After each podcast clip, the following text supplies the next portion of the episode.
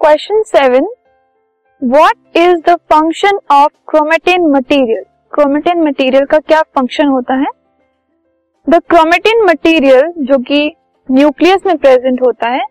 it mainly consist of DNA में DNA present होते हैं और इसी वजह से डीएनए की प्रेजेंस की वजह से they play an important role in storing and transmitting hereditary information जो कि एक पेरेंट से ऑफस्प्रिंग में इंफॉर्मेशन जाती है, जिससे कि जो चाइल्ड है या ऑफस्प्रिंग है, उसके कुछ कैरेक्टरिस्टिक्स पेरेंट से मिलते हैं। वो जो हेरिडिटरी इंफॉर्मेशन होती है, वो डीएनए की फॉर्म में क्रोमेटिन मटेरियल में प्रेजेंट होती है, ठीक है?